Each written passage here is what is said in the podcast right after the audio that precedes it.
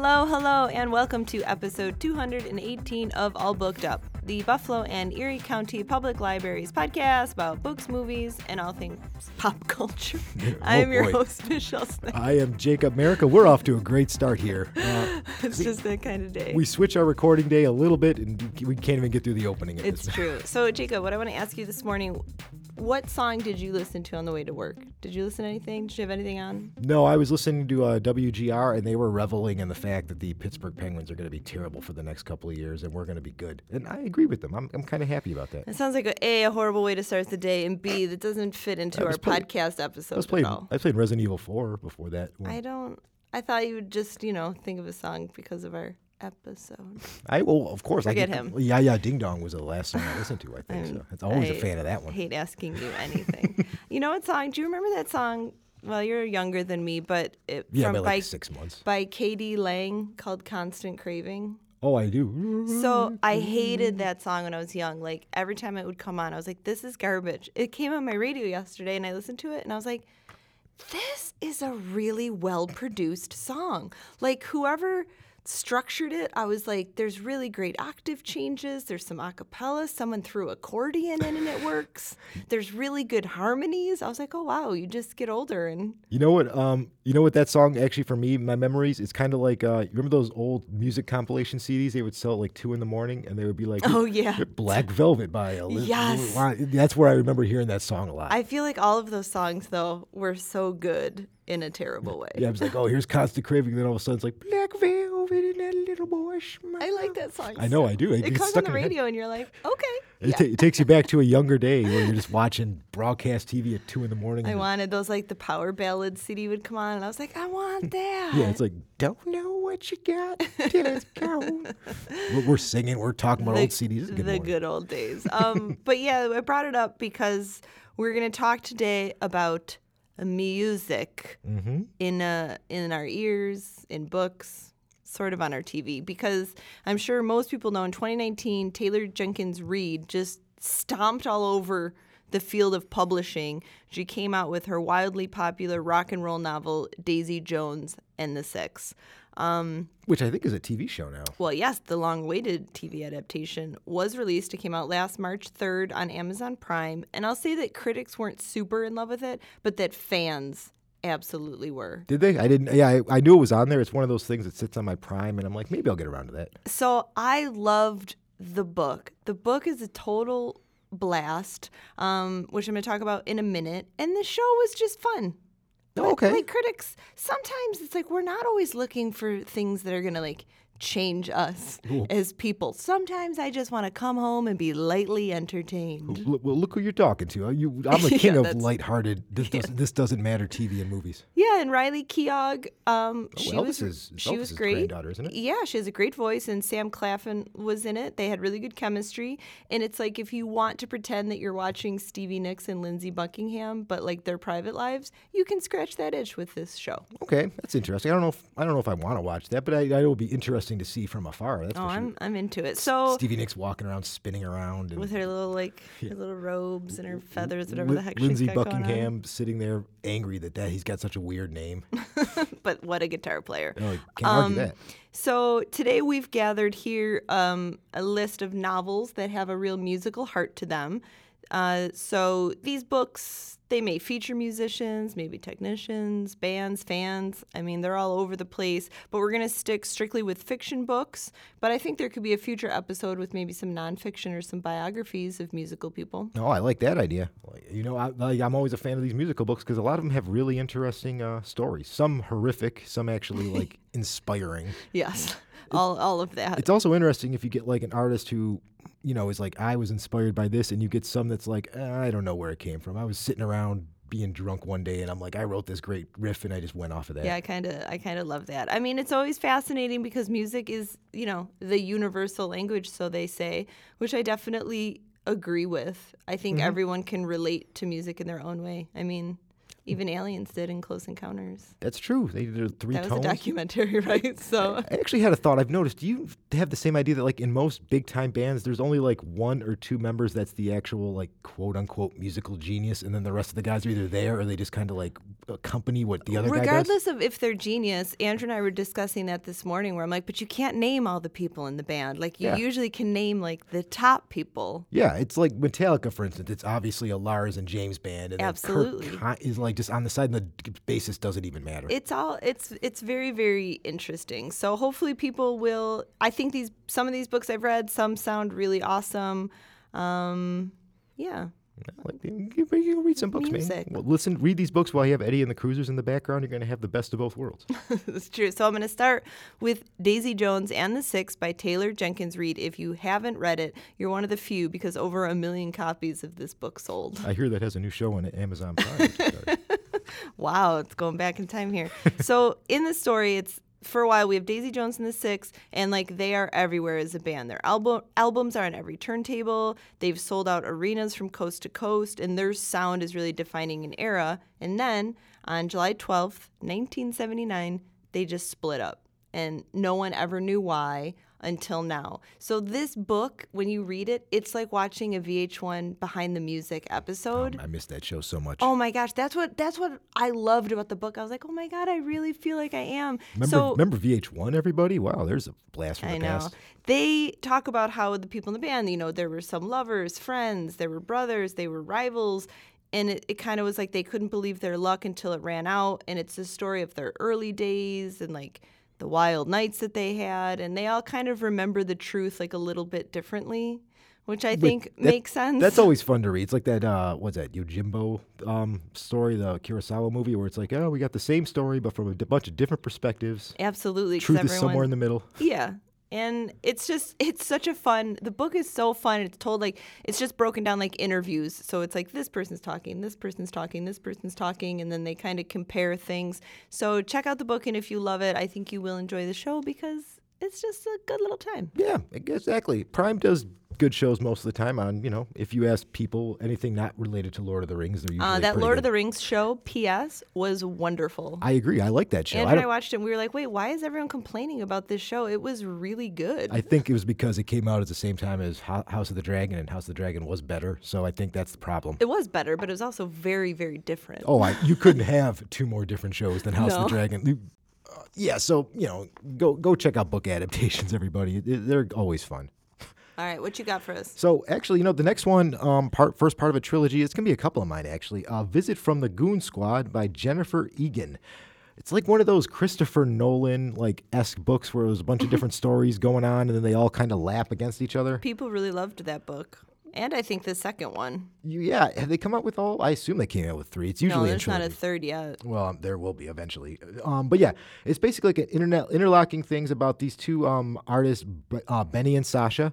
Um, basically, they're just having living their musical lives. They're having all these adventures going on. There's kind of like not necessarily mysticism going on, but they just having like their own little musical adventures. And then as you go through it- it's kind of like an interplay of time and music. There's like survival, um, like how you do one thing. It's like a butterfly effect as well. So like you do one little action, Okay. and it sets like a path down for everybody that is just, you can't even stop no matter how much you want to try it.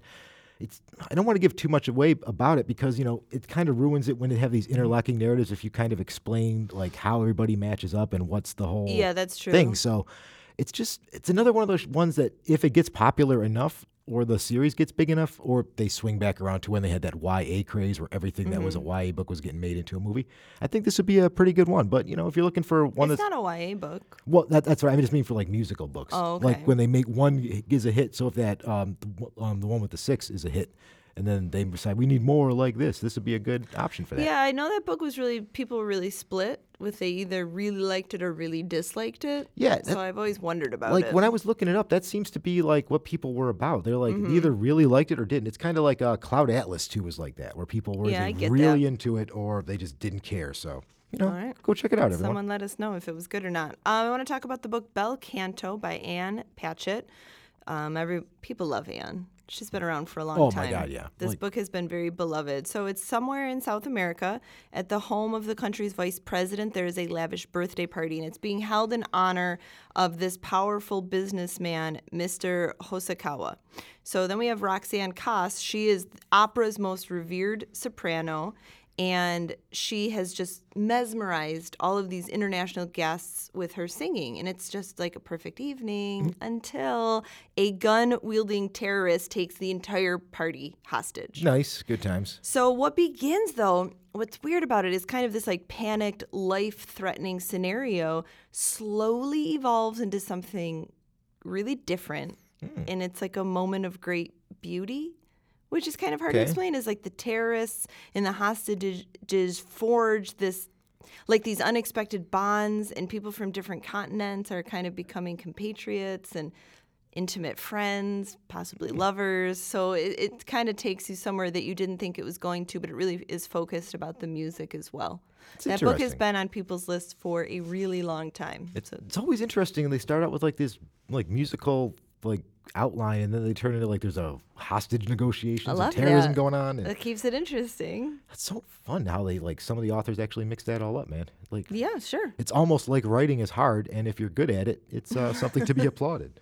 Exactly. All right, so I'm gonna go with uh, Reservation Blues by Sherman Alexie. Oh, I love Sherman Alexie. I I am not too familiar with his work to be honest with you. Oh. Like I don't know what you never read. Diaries of a Part-Time Indian? Mm, no, I feel I feel like I'm gonna be put on timeout for that, but You no, really ought to be. So uh, this one involves the uh, life of Spokane Indian Thomas Builds-the-Fire. Um, so his life changes when he runs into uh, legendary blues guitarist Robert Johnson. If you know the story Yeah, of Robert yeah. Johnson, you I kind of know assume this is post After the Devil. Post Devil, yeah. So he um, all of a sudden Johnson appears on the reservation and grants his uh, mystical guitar to this fella. So if you know what's going on there, it's kind of a double-edged sword. So he forms a band, um, Coyote Springs, which is an all-Indian Catholic band, and then all of a sudden they find themselves on tour, and all, before you know it, they're one of the biggest bands around okay. it may or may not have something to do with that devil-laced guitar that he's playing around. Um, and then it takes him on a journey, like not only the heights of fame, but it also makes them like get into their own um, like bodies and souls, and to like, um, you know, go into the depths of who they actually are and what their whole lives are meant to be. So, you know, the Robert Johnson tale is a very fun little old timey myth that Yeah. goes around. Um, but yeah, if you want to see, read a book about you know the price of fame and possibly what it could cost to actually get there and what it could do to change you and all that, this might be a good little uh, good one to check out.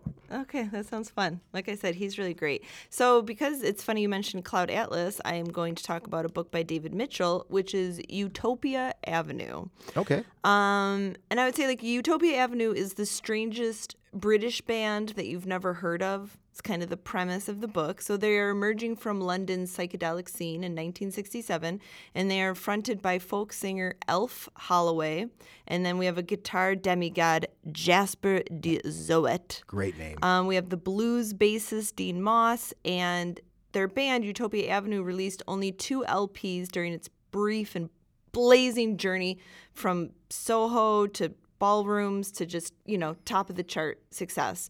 Um, and then they were really famous in Amsterdam, and then prison in Rome. Uh oh. Uh-oh. And then this really fateful American fortnight into the autumn of 1968. So it's really the like a story of the band, but like the rise of music and then what is going on at the time, like the the riots in the streets and the revolutions that are going on like inside of people's heads and all of the things involved with that, the the drugs, the love, the sex, the death, the art, um, the the families that we choose, you know, and the people that we don't, and just the idea of fame and stardom and is that everything that we think it will be? Um, the idea of like, can we change the world in turbulent times, or does the world just change us? Oh man, you read stuff like that. Like, you ever wonder if you were born in the wrong generation? Sometimes I You're think like, everybody thinks that, that sounds like a really good time. I got to admit, like all that kind of stuff. I know. To us. 1440s, that was for me. I- All about the 1440s, man. Give me a Puritan hat and I'll be dancing. Well, I guess Actually, I would have been bounding around a forest without any music at all. I'm nowhere before hot showers existed. That's a good point. I just scratch it right off my list. I like how hot showers is like not not plumbing or anything. It's hot showers. Is It's really the hot showers. I can go in the bathroom outside. Don't love it. Can do it. I need. I need a hot shower. Making a game out of throwing it out the window and seeing who it hits in the morning. Like, oh, oh. it's ah. dis- disgusting. London. Gross. What else? All right, so the next one I got is Kill Your Friends by John Niven. London 1997. New labor is sweeping into power and Britpop is at its top. So the- Sure was. I know, right? Like Robbie Williams living his best life at that point. Um, so an A&R man, Stelfox, is going through the music industry, um, and all of a sudden he's starting. He's right at the top of this change. Like he's one of those P&R guys that um, is basically like leading this revolution. He's just all kinds of in the middle of it. So, so um, fueled by like the inhuman qualities of like they're going on drug benders, like you said. There's another sex bender. Seems to have a lot of stuff to do with uh, music. I don't know. Rock and roll. It's kind of weird how the two go together. Um, so they're just riding this immense wave until eventually uh, the music industry sort of changes, and all of a sudden, what they're doing, what they do, isn't it anymore.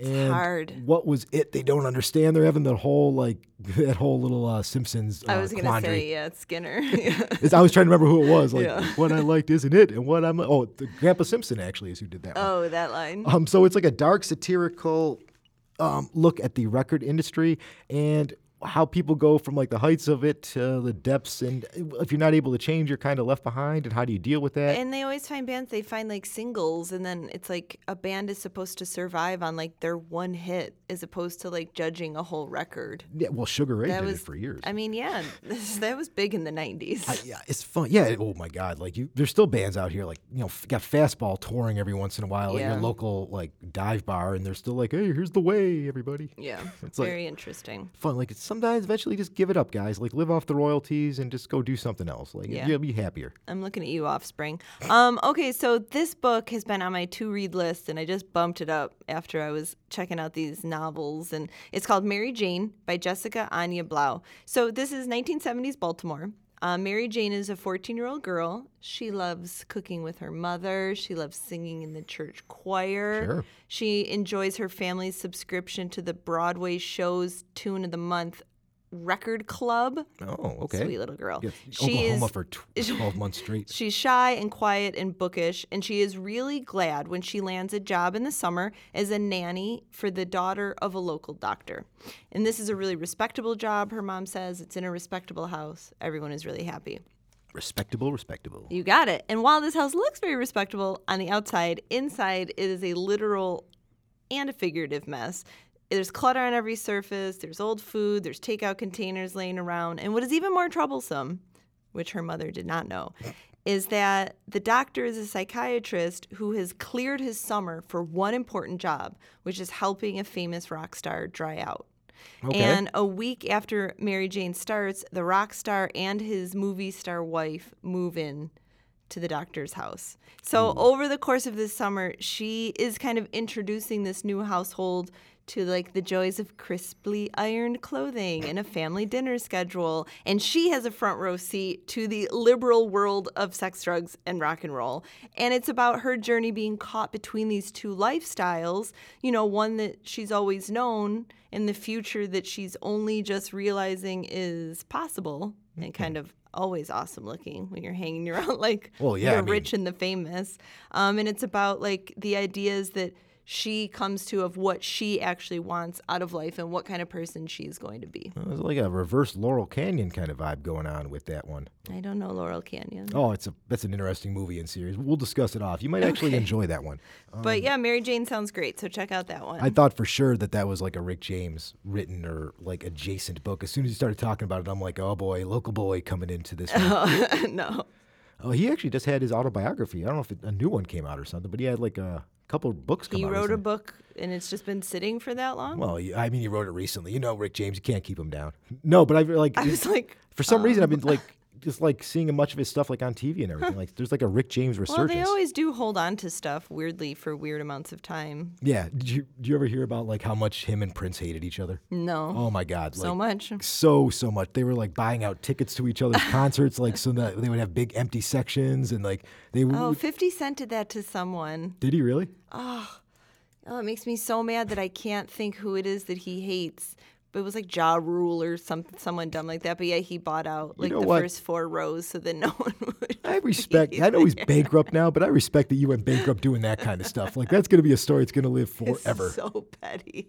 So so petty. It's so petty, but also hilarious. Yeah, it's great. I'm gonna I'm gonna like book you on a show, and then I'm gonna not sell any Yeah. tickets. You're just gonna play in front of an empty crowd, and I'm gonna leak it to TMZ. All right, what else you got? All right, so uh, let's go with another book trilogy. Uh, the Commitments by Roddy Dowell or Doyle. I'm sorry, jeez, I got to get my the Irish um, last names going here. Um, so yeah, this one is a, uh novel that traces the short, funny, and furious career of a group of working class Irish kids who form a band. And that's pretty much it. It's basically the Irish Beatles, and basically this is the beginning of their rise. I love it. I love the Um, Irish Beatles. Their original mission to bring soul to Dublin, which you know that's it seems like a place that could use it. Um, notoriously bad dancers over there in Ireland, um, except for the Michael Flatley style. I don't even know what you're talking about. Okay. The river dance, you don't remember? No, that? I know that. I don't know about notoriously bad dancing. Well, you know, Excuse me, I'm Irish. I dance like the wind. it's Don't only, even worry about it. It's only it. when you get the they get the, the beer flowing, then it's when the, the feet start moving. Let me tell you. Um, but yeah, it's basically it's Irish Beatles kind of deal, and it's Okay. like the beginning of their rise. And it's a trilogy, so uh, you know you're not going to read this book, love it, and then have to wait. We're gonna like get more years. stories, so there must be a lot of story in it if we're. Yeah, it's not like um, what's that uh, fantasy book that you love that the author is never releasing that third book for? Name of the Wind. Getting up, see, see Yes. that? I just ruined Michelle's. You day. just ruined my dad's day. Who's lis- who'll be listening to this? He's like- yeah, okay. He wrote two of the best books ever, and he's never gonna finish the story, and that's that. Wait, wait. He, him and George R. R. Martin are furiously typing away on the latest chapters of their books. You really just put me in a real in a real funk. They're- We're they're- moving on. I can't They're about just it. about a month away, and they'll be ready, Stop guys. it. Stop stop tormenting me. Okay, so this book is very interesting. This is a song for a new day by Sarah Pinsker. And this is interesting because it's a science fiction novel and it's about how public gatherings are illegal, making concerts impossible except for people who are willing to break the law for the love of music. So in the I'm going to say quote before when the government didn't prohibit large public gatherings, um, Luce Cannon was on top of the world. One of her songs had just taken off, and she's on her way to becoming a star.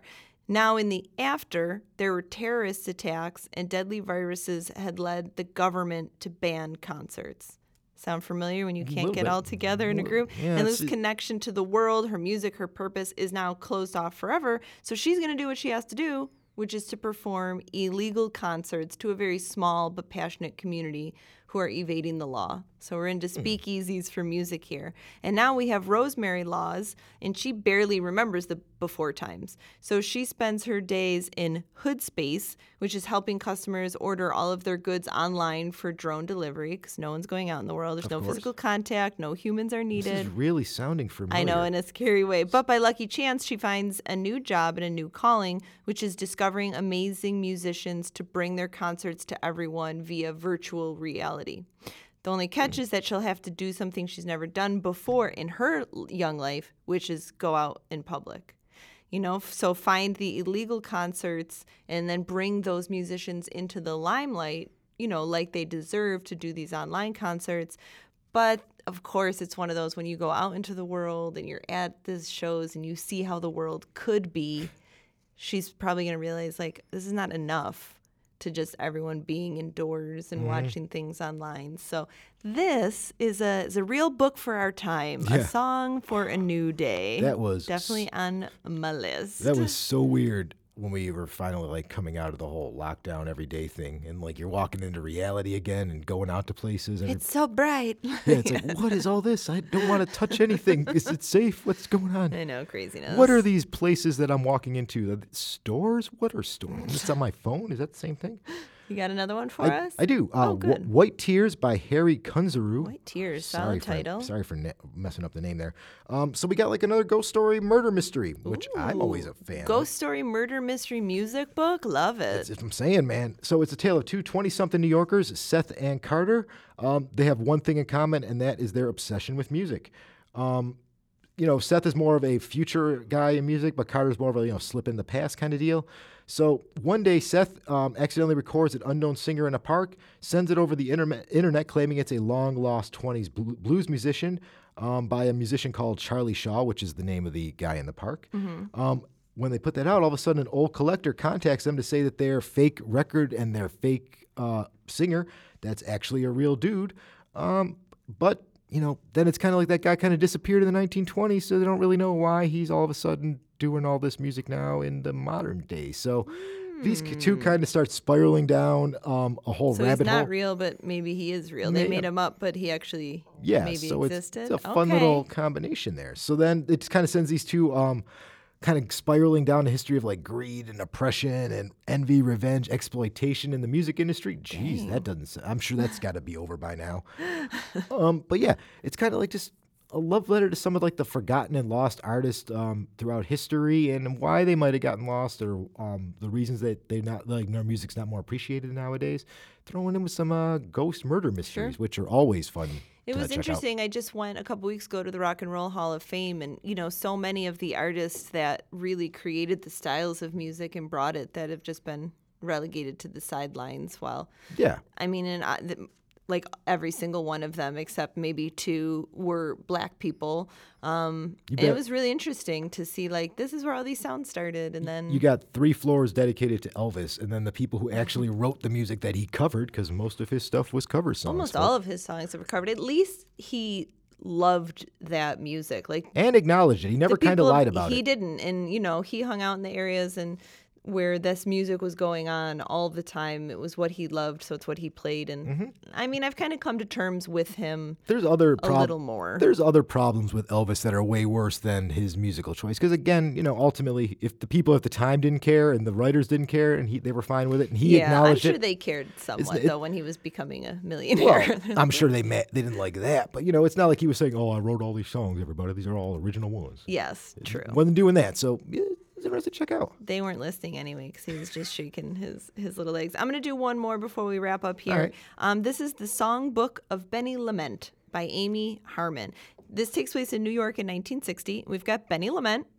You know, music is this dude's entire life. With his father's deep ties to the mob, this Bronx piano man has learned that love and family can get you into trouble, so he really keeps to himself. He writes his songs, he writes songs for other musicians, he kind of avoids the spotlight until the night his father brings him to see Esther Mine sing.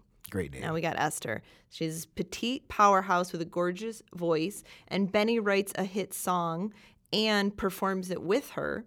And then their collaboration really thrusts them onto the national stage, which would be great, except that it's it stirs up old issues and new scrutiny that the mob of course, and always Benny would rather avoid. So it would be a good idea at this point for Benny to walk away, but the music and the woman um, is too hard for this piano man to resist. I, I get it, dude. I get it. Yeah, so and people are really really into it. So it's kind of the decision of oh, people really love what we're doing and this music that we're making, but some people aren't really Yeah, ready there's for the whole thing about the mafia is gonna probably try to kill me, so that's not good either. yeah, so there's a whole thing there. So we, we get like a musical action book. So I wish we had more time because I have a lot more books, but As, al- sadly, as always, we always run out we're always time. running out of time. But I'm going to do something different before we do our facts today. I'm going to do one fact first before Okay. you plug us A up. prefect. it's a pre fact. So in 2015, a Canadian astronaut named Chris Hadfield released his first album, which was entirely recorded while he was in orbit. So not only was he the first Canadian to walk in space, he is also like the first mu- musician who went viral um, because he covered he covered a bunch of songs, but he did David Bowie's Space Oddity. Okay. And he literally did it in space. He spent 144 days at the International Space Station, recorded 11 songs. The Hmm. album is out there in the world. It's called Space Sessions Song for a Tin Can, Hmm. since he was pretty much in a tin can. But I'm going to play this song as, as we head out because it's just awesome. All right. And you know, it was up and then it got pulled because he didn't have the rights to it. And David Bowie himself loved this so much that he fought with his own record company to get it back up on YouTube for people to use. So thank you, David. Um, That's so kind of sad all around that David Bowie can't just say like, "Hey, the song's fine, man. It's my song. yeah, he can, he can because play the it." record company's like, no, it's actually our song. Like, "No, no, no. Uh, we'll He's we'll see whose song it is, my friend." They he recorded my song in space. That's awesome. So with that, why don't you plug us up? So if you are looking to, uh, you know, get some musical books in your repertoire, stop on by your local library. We got 37 branches all throughout Erie County. Uh, they'll be able to come in and help you out with all the ones we got and you know, the recommendations. And don't forget to visit our website at www.buffalolib.org. See what kind of programs we got going on, and maybe we can help you learn some instruments over here at the uh, Makerspace at the Central Library. You never know. That's true. Stop on into the launch pad. Now, did you know that musicians have shorter lifespans than the general public? I, I kind of guessed. So, one study conducted by a University of Sydney professor, which he titled Stairway to Hell Life and Death in the Pop Music Industry, but he examined the death of artists, which took place between 1950 hmm? and June of 2014. And the study specifically looked at longevity and then the proportion of suicides, homicides, and accidental deaths. And the longevity was kind of determined by calculating the average age of death for each musician and, Sure. and yada yada. And so the results were that musicians' lifespans are 25 years shorter on average. 25. Yeah, that's uh, that's not an insignificant amount of time. No, it's totally crazy. Um, did you know in 2016, Mozart sold more CDs than Beyonce? Really? Yes. So, in fact, he sold the most CDs in 2016. He beat out Adele, Drake, Beyonce, everyone who had like a Grammy hit that year because That dude's still raking it after all these he- years. yeah, they released a box set uh, a commemorating box set.